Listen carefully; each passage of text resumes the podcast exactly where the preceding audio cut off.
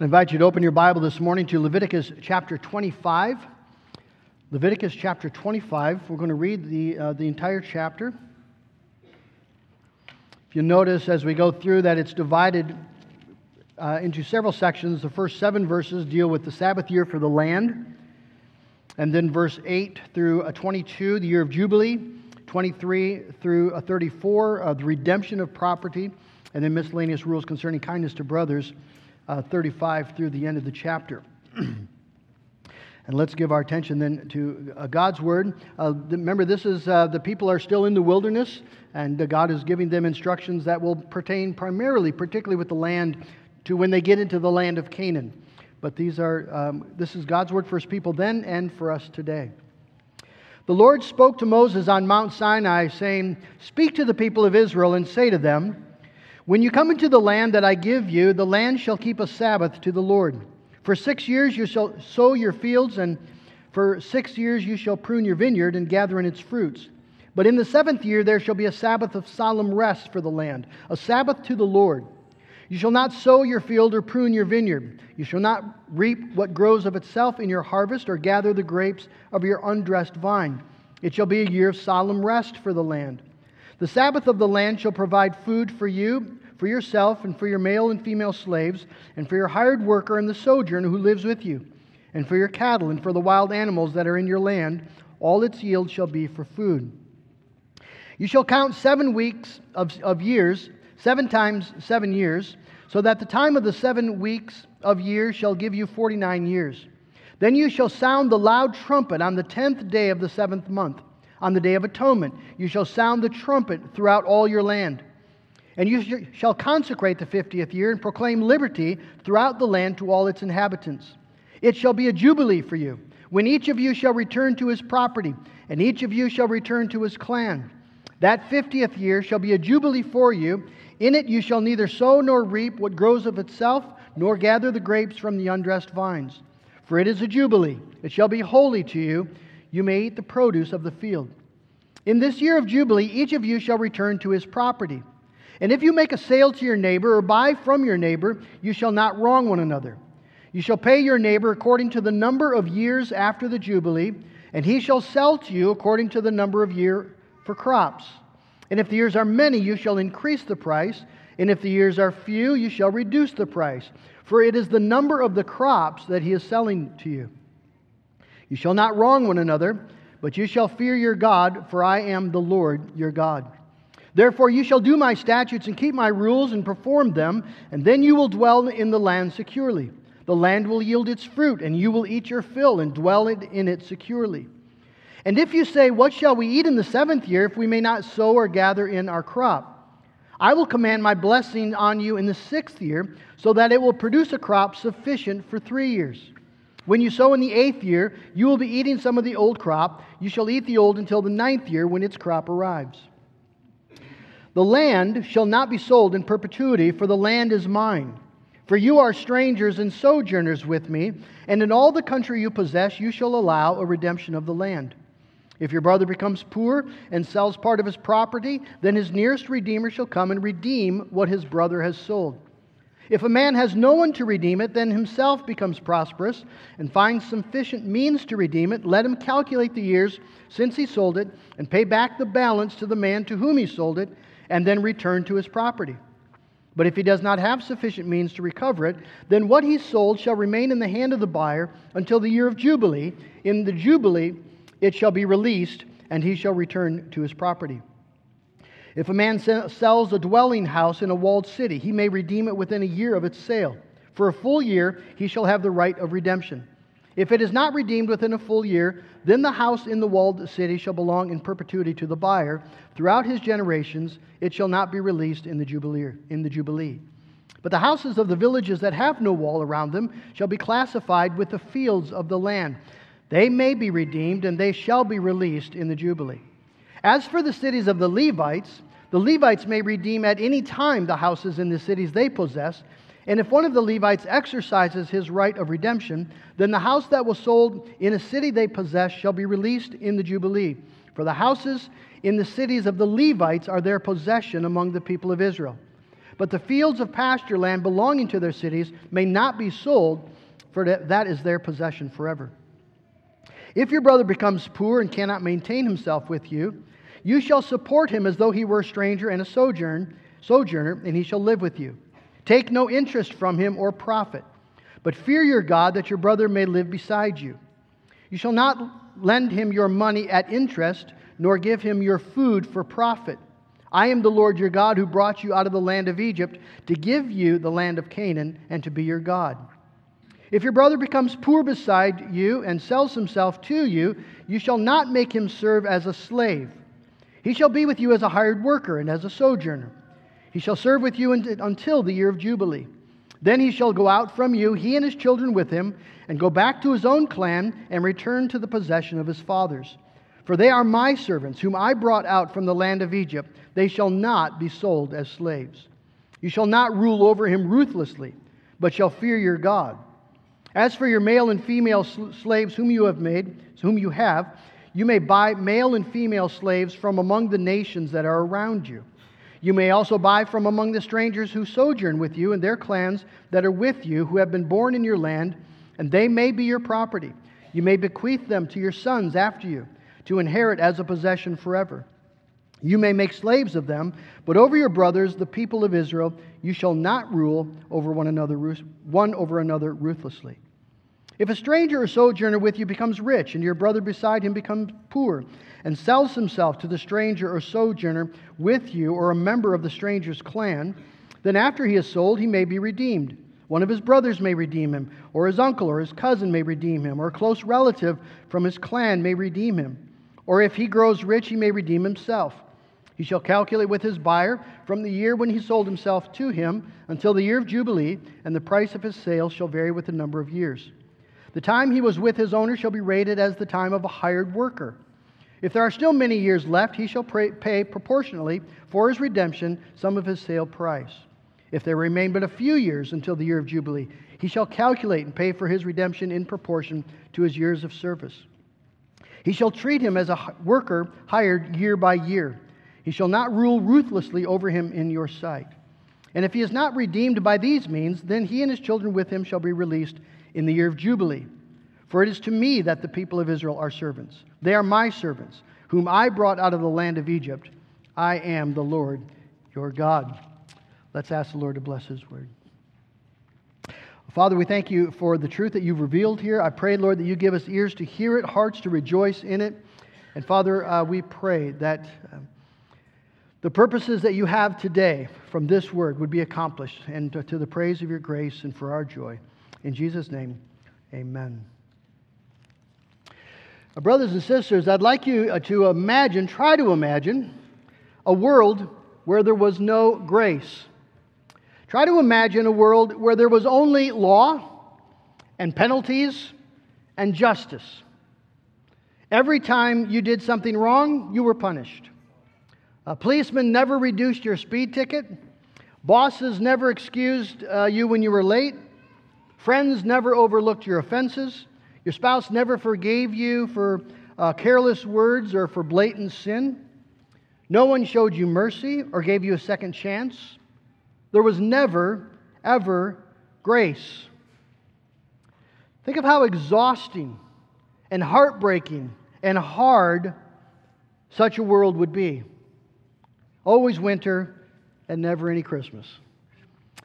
Praise God, that is not the world that we inhabit. Our text this morning is a wonderful reminder that God has not left us to simply law and penalties, to what we deserve, but God has infused this world with the principles of grace. He's invited us to live not under the burden of all we deserve to lose, but under the banner of an inheritance that cannot be lost. And that's the core message of Leviticus 25. Maybe you're here this morning and you're feeling the, the burden of your sin. Uh, maybe you're experiencing today the bondage of poor choices, sinful choices. Maybe you sense the sickness of your soul. Maybe you feel captive to bitterness, uh, to lust, to anger, to greed, and you sense your utter inability to free yourself or heal yourself. Well, brothers and sisters, there's a gospel for that the gospel of Jubilee. And that's what we'll be looking at this morning. We're going to make our way through the text. I won't have time this morning to hit every aspect. It's a long text, as you have seen. But I want to catch the basic uh, points of the text, and then we'll apply it to our life today. Uh, first, we're going to look at verses 1 through 7, 7 a Sabbath for the land. Uh, God says that um, for six years they get to work the fields and sow and harvest, but the seventh year to, uh, to leave the land lie fallow. Uh, just as God commanded Israel to work, right? Six days you shall labor and do all your work, but the seventh day is a Sabbath to the Lord your God, and on it you shall not do any work. Uh, that same command is applied to the land itself. Well, it seems a bit of a strange command. Why would the land need a year off? Why does it need a Sabbath? Well, there are several reasons. I'll list three of them. One, it has an agricultural benefit. We all we know that uh, land gets tired. Uh, you can you can exhaust the soil, and a year of lying fallow would would replenish the land. And and God has told them that they're going to live off the land and he's going to provide for them from the land. But the land has to be replenished so that it can continue to grow its crops. So that's one reason. I think a more important reason is that this is part of Israel's own covenant keeping. Uh, this Sabbath command for the land is linked to the Sabbath command for Israel itself. And to understand it, we have to understand the, the principle of the Sabbath. Why, why the Sabbath command? Uh, the fourth commandment of the ten is, is a little different from the other nine. Like a wedding ring is not just one other piece of jewelry that you own because right, it, it signifies something. It represents a marriage covenant. It's not just like another piece of jewelry.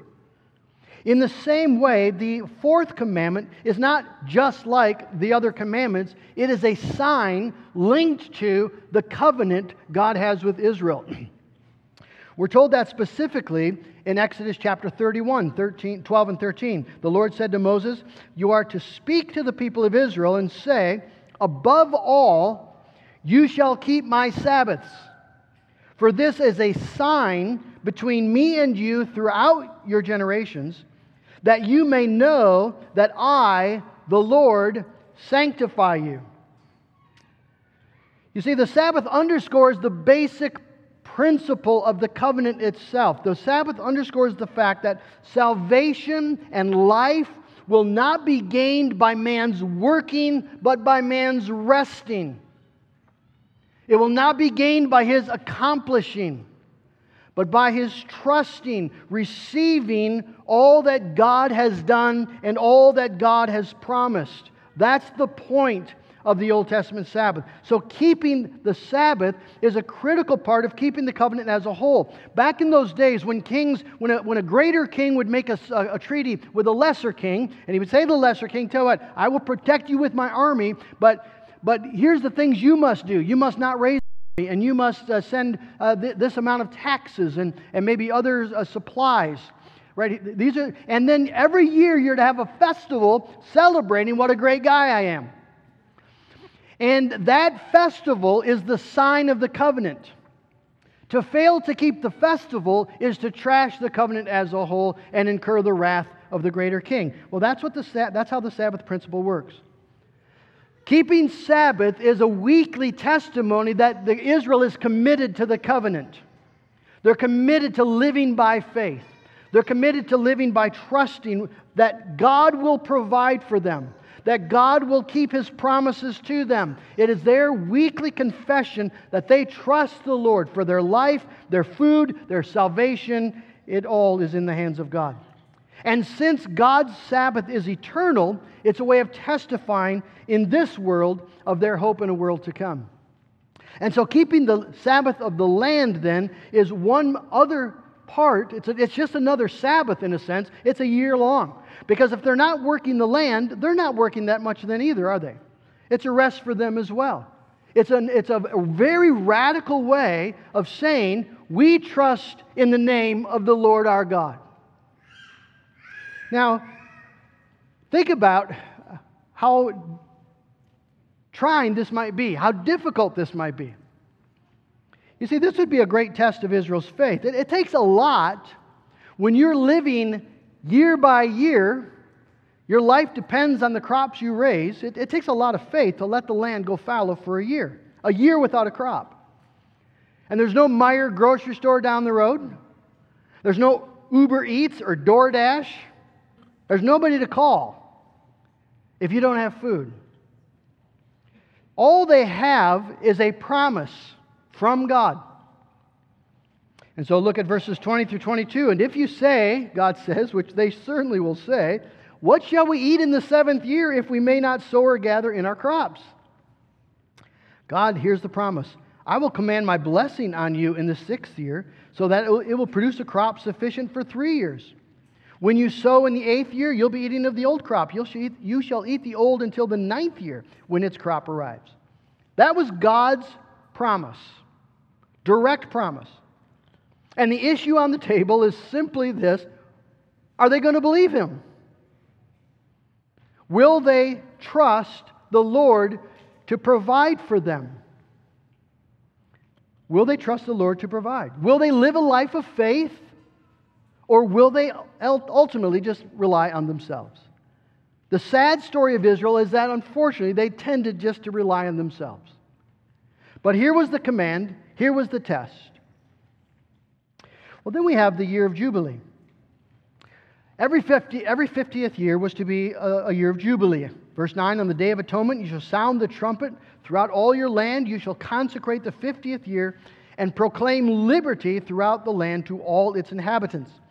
Uh, scholars think the word Jubilee comes from, it's very, very closely linked to the Hebrew word for trumpet the ram's horn. And so, that, and so um, there would, it would begin on the Day of Atonement with the blast of a loud trumpet. We've seen before that the blast of a loud trumpet signifies the presence of God. Happens at um, Mount Sinai. It happens when Jesus comes again. The blast of the trumpet signifies the presence of the Lord. And what happens when the Lord comes? Liberty happens, freedom happens. Restoration, redemption happens. For those of you who know your U.S. history, you might know that on the Liberty Bell in Freedom Hall in Philadelphia, there is a Bible verse inscribed around the, the Liberty Bell near the top. And this is it, verse 9, uh, verse 10, sorry. Proclaim liberty throughout all the land unto all the inhabitants thereof. That's what it says. This was a rallying cry for the abolition movement as men uh, fought against the evil of slavery in this country. It's a wonderful declaration of liberty from the bondage brought about by the sin and brokenness of this world. Now, again, this would, this would relate to when Israel gets into the land of Canaan.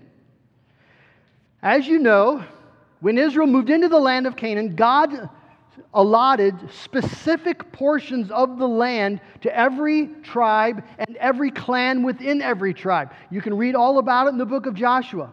And it's very specific. You'll read the border runs along this brook, and then it goes to that city, and then it goes north up to this hill, and then, I mean, it is very specific.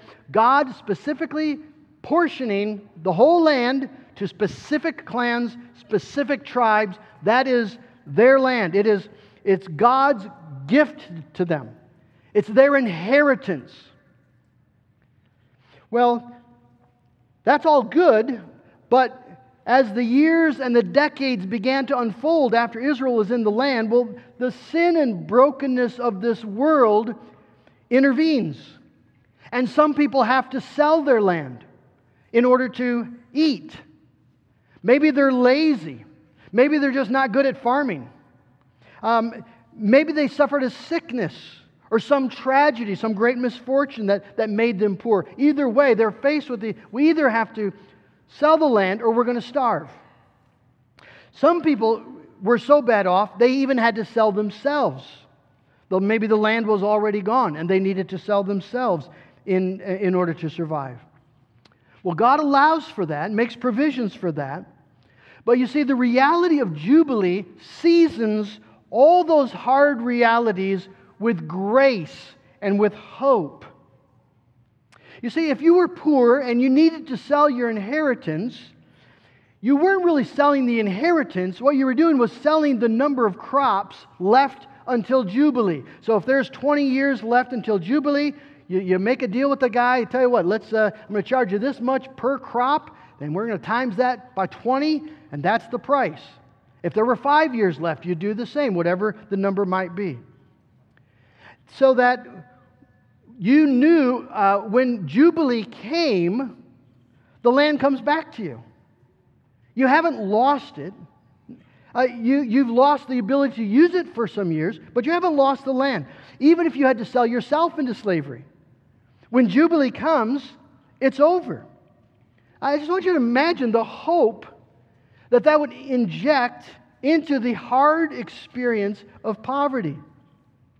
If you lost your land or you lost your freedom because of your stupidity or your inability or some tragedy, didn't matter. It's just for a limited time.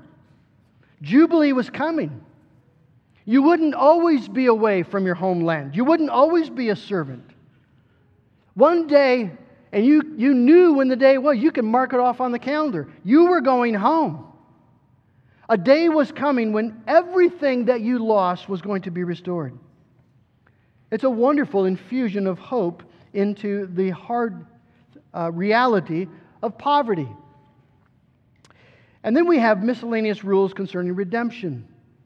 Verses 23 and following, God provides rules for um, the opportunity to buy back your land. So, um, verse 25, you could buy it, you could have a relative buy it back for you. Uh, verse 26, if you somehow came across some money, then you could buy it back yourself. Uh, and if you couldn't buy it back, of course, then Jubilee will come around at some point. But the point is that uh, the land, uh, and this is, this is an important point, if you're buying land, the law requires you sell it back if the guy says, I'm ready to buy it back. It's ultimately not yours, it's God's and then the man's. So, what's the significance of all this? Well, I just want to think about four concepts, and then I'm sure you could think of more, but four concepts that these laws would inject into the experience of God's people. One would be the concept of stewardship. If you bought land, you're just buying a few years to use it. I had that, I, I remember the first time that thought really hit me. Um, um, Mom and Dad sold the farm. That was really my whole life. We moved on the farm when I was four, maybe five. And, um, and then I lived there my whole life, went off to college, and, and they sold it. I remember coming back uh, for the auction sale. In fact, I was in, I was in seminary by then. And I remember going out back and walking the fields one last time and realizing we didn't own this land. We just, we just bought the right to use it for a little while. And now someone else is going to buy, buy the right to use it for a little while. You don't, you don't own the land, you just, you just own the right to use it. Well, that changes how you think about your possessions. In some sense, we don't, we don't own our stuff, it's God's stuff. We, we buy the right to use it for a little while, and even then we, we, we do so recognizing we have to give it back. You don't take any of it with you. And so the, the man who buys the land realizes it's just his for a little while, and, it, and he doesn't know how long he might have it. it. It could be redeemed next year. It could be, or it's going to go back in the year of Jubilee. Either way, he's not able to build an empire and then give it to his kids. That's not how it works in Israel. The, uh, and God says the reason for this is it's my land. It's my land, not yours, mine. First of all. Secondly, it's, it's the man I gave it to as his inheritance, as I portioned it out. And so it teaches the wonderful principle of stewardship. We're all sojourners. That's what God says to them, right? You're sojourners and strangers. It means you're here today and you're gone tomorrow. And that's true for all of us. When you think about our, our, our stuff, our material goods, in terms of stewardship, it all belongs to God, and we're just sojourners here on our way to a better country. Secondly, the concept of caring for the poor. You see this uh, strongly in verses 34, 35 and following. If your brother becomes poor and cannot maintain himself with you, you shall support him as though he were a stranger and sojourner, and he shall live with you, and take no interest from him or profit, but fear your God, that your brother may live beside you. So you're not allowed to get rich off the misfortunes of your brothers. When you give them a loan, you don't charge interest. Uh, you might have noticed that our deacons, when they, when they uh, help someone out, they don't draw up a contract and say, okay, the interest is going to be, right, 15%, and uh, we're expecting you to make payments. Uh, if they have done that, would you please let me know? of course they don't do that. It's God's money, A. These are God's people, and, and, and we're not allowed to make a profit in that sense on the misfortunes of our brothers and sisters. Now, this does not mean that all loans should be interest free, as much as you might like that idea. This is, these are loans for existence, subsistence, not loans for investment. And so, um, so we, we believe banks are free to charge interest on loans for those purposes. But this concept of caring for the poor, you see, this would be, a, this would be something that was, was to define Israel. In the world of men, people love to take advantage of others. It's sort of how it works, it's how you get rich. But in God's kingdom, it doesn't work that way at all. You're not allowed to do that. You're to treat your brothers and sisters as brothers and sisters and you share your possessions and you make sure that they're okay. You see this, this same um, thing happening in the New Testament church where, where people generously care for their brothers and sisters in need. And I'm happy to say that we are, our deacons are uh, wonderfully at work carrying out that ministry here in the congregation. It doesn't need to be limited to the, to the deacons, and I'm sure it isn't. There's, there are many uh, stories of generosity of people in the congregation seeing a need and ministering to the need. May that continue. May we be marked by that. One area I'd love to see us grow is to be thinking internationally, where we have brothers and sisters who don't have homes, they don't have, they don't have food, they don't have clothing, they're living in a refugee camp someplace. They have so little and we have so much. Now, I would love to see us as a church just intentionally identify areas where we can help meet those needs. Would invite the deacons to come up with some plans for that. So, the concept of caring for the poor. The concept, third, of identity as God's free children. In verses 39 through 46, God says, If an Israelite sells himself into servitude, he is not your slave, he's your brother and sister. And so you had to pay him a wage, you got to treat him kindly. Um, you don't treat him like a slave. Now, that is not the case for foreigners. Israel was allowed to own slaves who were foreigners and even bequeath them to their descendants. But God's people are never to be enslaved, never to be slaves. Why? God says, verse 42 For they are my servants, whom I brought out of the land of Egypt, and they shall not be sold as slaves. Every Israelite, rich or poor, you see, is kept out of slavery. And even if they have to become a hired worker, they're assured of ultimate freedom because of one simple, glorious fact God had claimed them as His own.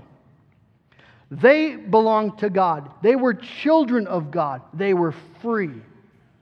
And so their identity would never be the identity of a slave, and their destiny is never bondage, but glorious freedom.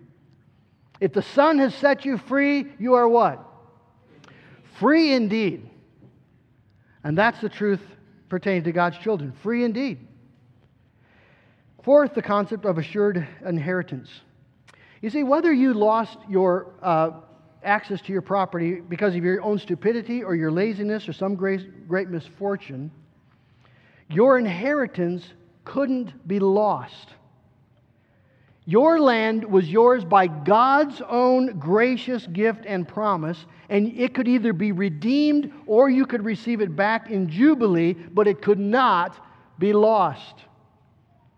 And so, since Jubilee comes around every 50 years, most people would have the opportunity to experience that then, those who, had been, who were poor. Think of the, the joy, boys and girls, uh, you know, mom and dad would say, we're, next week, Tuesday, we're going home. We're going back to our homeland. We, we, all the debt is canceled, clean slate, and we get to go back to what God has given to us, all because of His grace to us. And I think that's the primary message of Leviticus 25. It's not primarily a text about land rules and how to care for the poor, though those are, it is clearly that, and God means all of it. But this is primarily a text about Christ, about the salvation that comes through him. You see, Jesus is the fulfillment of Jubilee. He is Jubilee in person. And so when Jesus begins his ministry, we read in Luke chapter 4 that he goes into the synagogue there in Nazareth and he opens the scroll and he reads from what we read at the beginning of the service Isaiah chapter 61. The Spirit of the Lord is upon me because he has anointed me to proclaim good news to the poor. He has sent me to proclaim liberty to the captives and recovering of sight to the blind, to set at liberty those who are oppressed to proclaim the year of the Lord's favor. And he rolled up the scroll and gave it back to the, the, attendant and sat down. And the eyes of all in the synagogue were fixed on him. And he said to them, Today this scripture has been fulfilled in your hearing. I am Jubilee. That's what he said. Why have I come? To set captives free, to proclaim liberty to all those in chains of their own sinful making, to proclaim that, that redemption is possible, freedom is possible. You can be rescued, brought into the glorious liberty of the children of God, because Jesus is our liberty. You see, Christ came, friends, exactly to proclaim that God has not left us in the ravages of our sin. God has not left us to the penalties of the law. Grace has invaded this world. So that the ultimate realities of your life and mine are not determined by what we have done and by what we deserve, but what Jesus Christ has done and what Jesus deserves and all that God has declared and purposed and promised for us in Him. That's the fundamental reality of your life. And in Christ, we have received an inheritance that cannot be taken away. In Christ, we've been given the promise of a land of our own. There is a place in a new heaven and earth that belongs to us by divine right and blood bought promise. It has your name on it. And in this world, we're going to experience loss and heartache and weakness and failure, but this isn't our real home. We belong to another land. We have a homeland. And there we're going to enter into God's rest, God's shalom. And there will be no more brokenness there, no more debt there, nothing that is stained with sin. It'll all fall away and all be made new. And so the reverberating message of the New Testament here we have no lasting city, but we seek the city that is to come.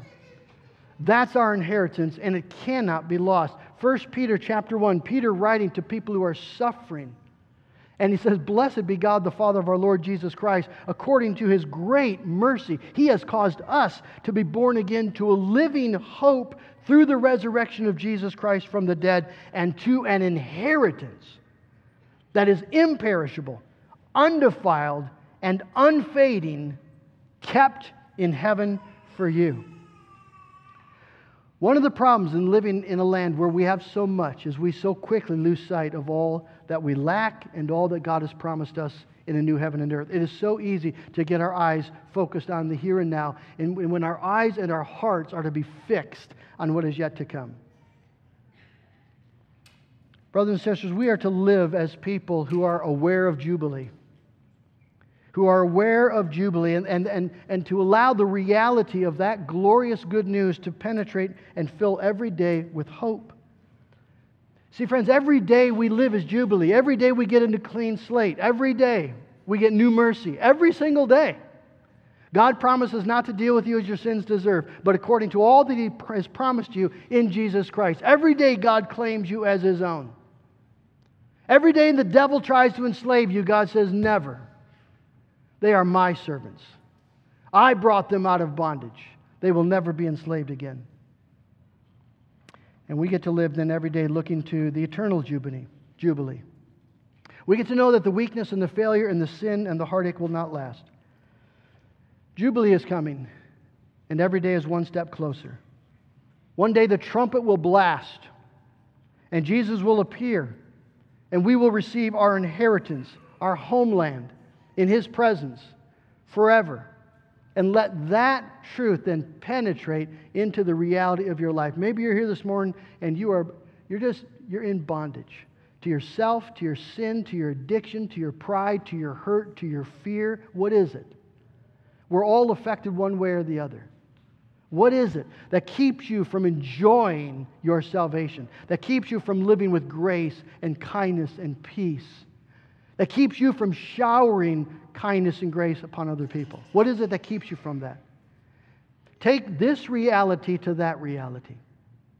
And let the promise of, of, of, God and all that He's accomplished and all that He has for you in Jesus, let that reality of grace permeate the hard, broken places of your life so that by the power of God, you are being transformed.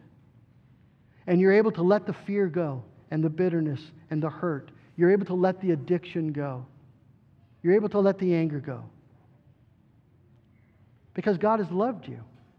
Because you're his child. Because Jubilee is coming. Amen? Let's pray.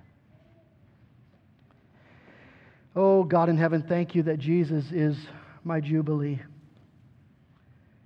That I have a home in, in him and thank you, Lord, that's true for everyone who calls upon the name of the Lord Jesus Christ. And maybe, Lord, there are some here this morning who've never done that, and their heart is just full of, of loss and, and hurt and grief and pain and, and sin. And, Lord God, I pray that you would show that this is good news about the year of the Lord's favor for all who call upon you. And that today anyone in this room can call upon the name of Jesus Christ and be saved. And Lord, I pray for Christians who have never really experienced the joy of the Lord. Christians who have not lifted up their eyes and their hearts to that city that is to come, whose builder and maker is God. Christians whose lives are defined by what is broken and what, what hurts. Oh, Lord, I pray that we'd be people who live in a different way than the world, that we'd be people who live in the light of the gospel and the glory of grace, that we'd be people who have our eyes fixed on what Jesus has accomplished and what Jesus has promised and that we would have an eager longing for the day when the trumpet shall sound, and we shall claim that which is eternally ours. And Father, I pray that those truths would change how we live today, that there'd be kindness and compassion in our homes, in our relationships, there would be peace in our trials, there would be hope even in the heartache. And we'll give you the thanks. In Jesus' name, amen. Let's stand together and rejoice in the one who's redeemed us, bought us back with his own precious blood. I will sing of my Redeemer.